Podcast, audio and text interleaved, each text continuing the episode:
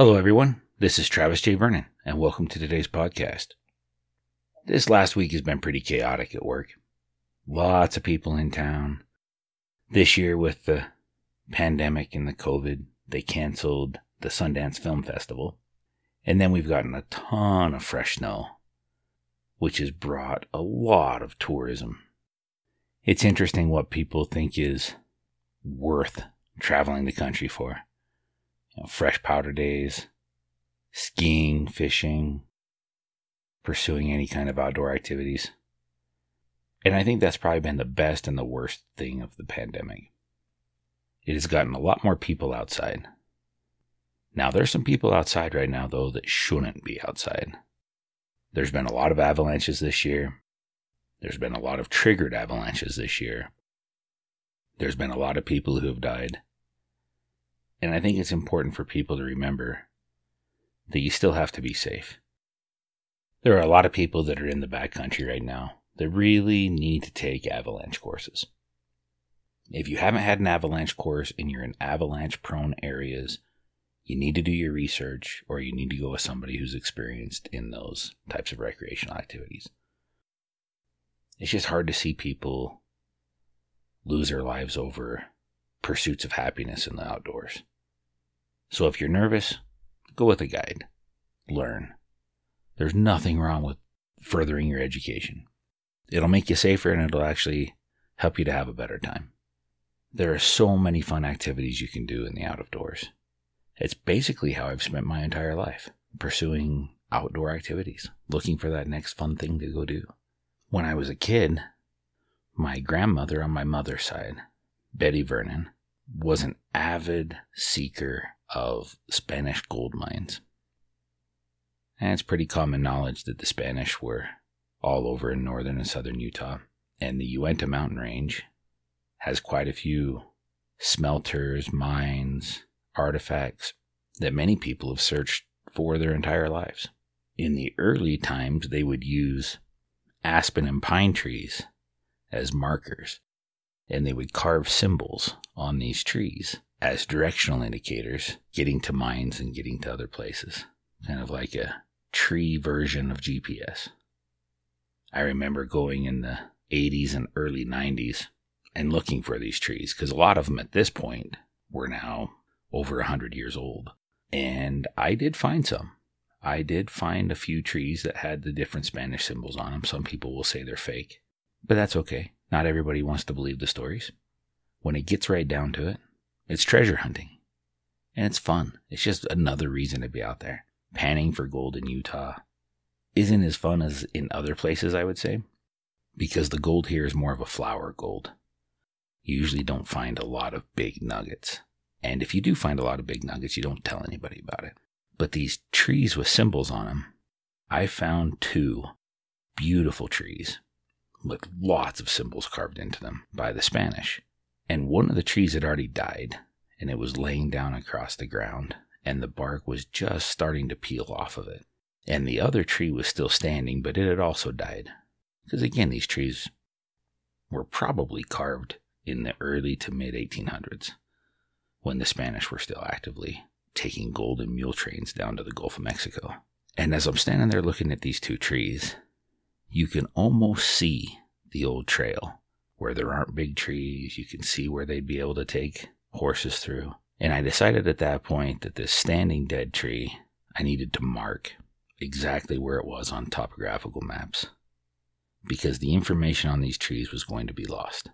So I took a rubbing on the one that had fallen and had already started to peel the bark off of, made a rubbing of the symbols, drew the symbols, pictures of the symbols and was able to still see, based off of the break of the base of the tree, how the tree had been oriented when it was upright. And then the other tree that was standing, I decided to take. It took a couple years. The following year, there was a little bit more weather damage, but it was still standing, still seemed okay. The year after that, there were parts of the tree where the bark had started to slough off. And I thought, you know, this is a piece of history. This would be something that I think I would like to keep if for no other reason, just to preserve the symbols. So a good friend of mine and I hiked in there because it wasn't super close to a road. Hiked down in, So I struggled for a long time with the ethics of this. Was it okay to take this tree? It was on private ground and I had permission to, although I didn't tell him what it was. Was it okay to take this tree? Because if I didn't, it would be lost forever. Now, a lot of treasure hunters will tell you that it's probably better that it was lost forever. A lot of things anymore are found just by stumbling upon them. These trees are, for the most part, dead and gone. There are some records where people still know where a lot of these were located, the orientation, which direction they were going, and what the tree said. And that's pretty much what I've done in this case.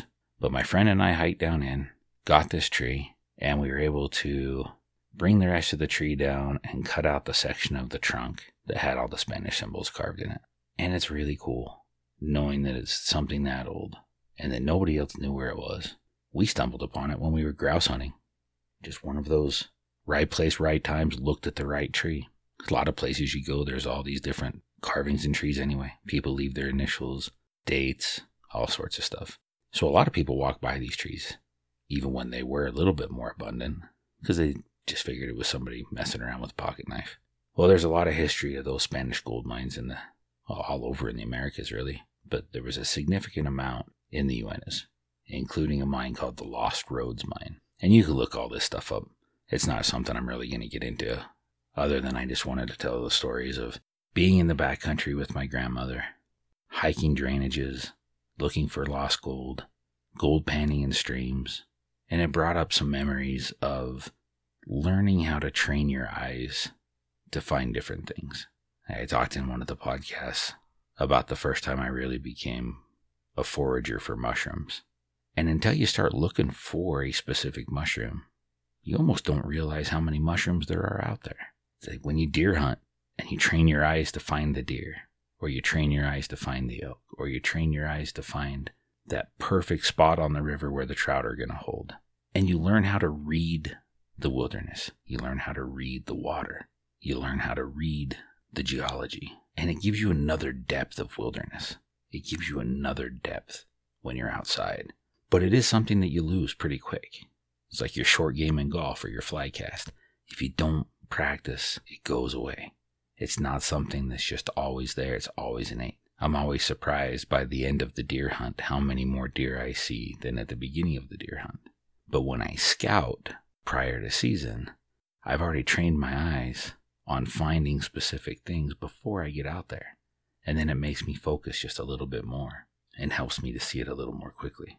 I've spent a lot of time in the backcountry. I found a lot of people's claims. And you hear that stuff in the history books that there's claims and claim jumpers and all this. There's still a lot of claims out there. You can still have a gold claim on public lands, BLM, Forest Service. So it's always good to know the rules and regulations. Knowing the rules and regulations and the laws regarding gold panning is super important. You just don't want to get in trouble. You also don't want to be on somebody's claim. So even though it's national forest or BLM land, somebody may already have a gold mining claim on that piece of property. And in order for you to pan there, you then need to have permission from the claimant. Most national forest and BLM in the state of Utah does allow you to gold pan recreationally. If you want to use a sluice or dredge, and that gets complicated because some sluices are very big, some are very small. You can just take in a backpack. You usually don't need a permit for stuff that you can just carry in and set up and recreationally pan for a day. But there are permits for dredging if you wanted to do that. If you want to really look into it, there's lots of information online. Gold panning is a fun hobby. It's not something that you're going to get rich. You probably won't even pay for your own equipment or your gas. But sometimes, you never know. Things happen. You stumble upon something big. There's stories of people finding Spanish cannons, Spanish armor, Spanish swords. I mean, the Holy Grail would be finding Spanish coins, small gold bars that have been smelted up in the high mountains. A lot of times when they were taking the mule trains out, they'd have them loaded to the hilt. And if one of the mules died, there weren't enough mules to spread the rest of the gold out. So a lot of times they'd have to bury that gold. They'd usually mark trees in a specific way where the gold was buried, and then they'd pick it up on their next trip. But if there wasn't a next trip, there's gold buried in mountains. It's just kind of fun. It's the excitement of the unknowing. It's the excitement of what's just over that next ridge. And it's a fun thing to do when the weather's a little bit warmer. camping in the backcountry is always fun, but that just gives you one more thing to do when you're out there. A lot of people are shocked when I talk about lost Spanish gold mines. And a lot of people just think that it's BS and that the stories aren't true. And that's fine too. But if you think you want to give it a go, send me an email. I'll give you some information. Or you can just direct message me. There were some books in publication for a long time that would talk about different things you could do and almost an encyclopedia of Spanish symbols. But it's still kind of complicated to figure some of those out. There's a book called Faded Footprints. That's a fun one. There's a lot of history around Caleb Rhoades. There's just a lot of history that has been lost. Some of it physically lost that you can still find. It's still fun for me to go back to where I found those trees or places that I'd been with my grandmother, panning for gold and looking for anything about the lost gold mines. I spent some time working for an outfitter on the eastern side of the Uinta mountain range. It was a gentleman that worked for the Forest Service named Bill Sims, and he happened to be one of the wranglers on a guide trip I was doing with a couple of sports up in the high Uintas. And we were up near the Chain Lakes. He and I were sitting around the campfire one night talking, and we started talking about Spanish gold mines, and the client started asking lots of questions about them. And he could tell that I was being reserved with my answers, and I could tell that he was being reserved. And after everybody went to bed, he got a weird smile on his face and he said, So, how many have you found? And I said, I found a couple. Said, The one thing I've always been trying to find are the old smelters, and I've never found a smelter location. And he smiled and said, He's found plenty of those. But he said that he spent a lot more time in the Uintas on horses than I had. I asked him if he'd ever tell me where any of them were. He said, nah, that'd take the fun out of it. He said, but they're out there, and you can find them. Mr. Sims has passed away now, and all the knowledge of where those smelters and mines and all the things that he had found over a career of being in those mountains left with him. And the same will probably happen to me. But who knows? Maybe I'll tell some more people about them. Maybe as I get older and I can't do it anymore, I'll even be more specific. But there's still treasure out there to be found. Whether that treasure is just a new spot to chase grouse, a little bottle with some flour gold from panning, or just a pretty rock that you picked up along the side of the stream. There's still treasure. Some of the best treasures are just the memories you have of spending time with your grandmother walking around in the mountains. So go make those kind of memories.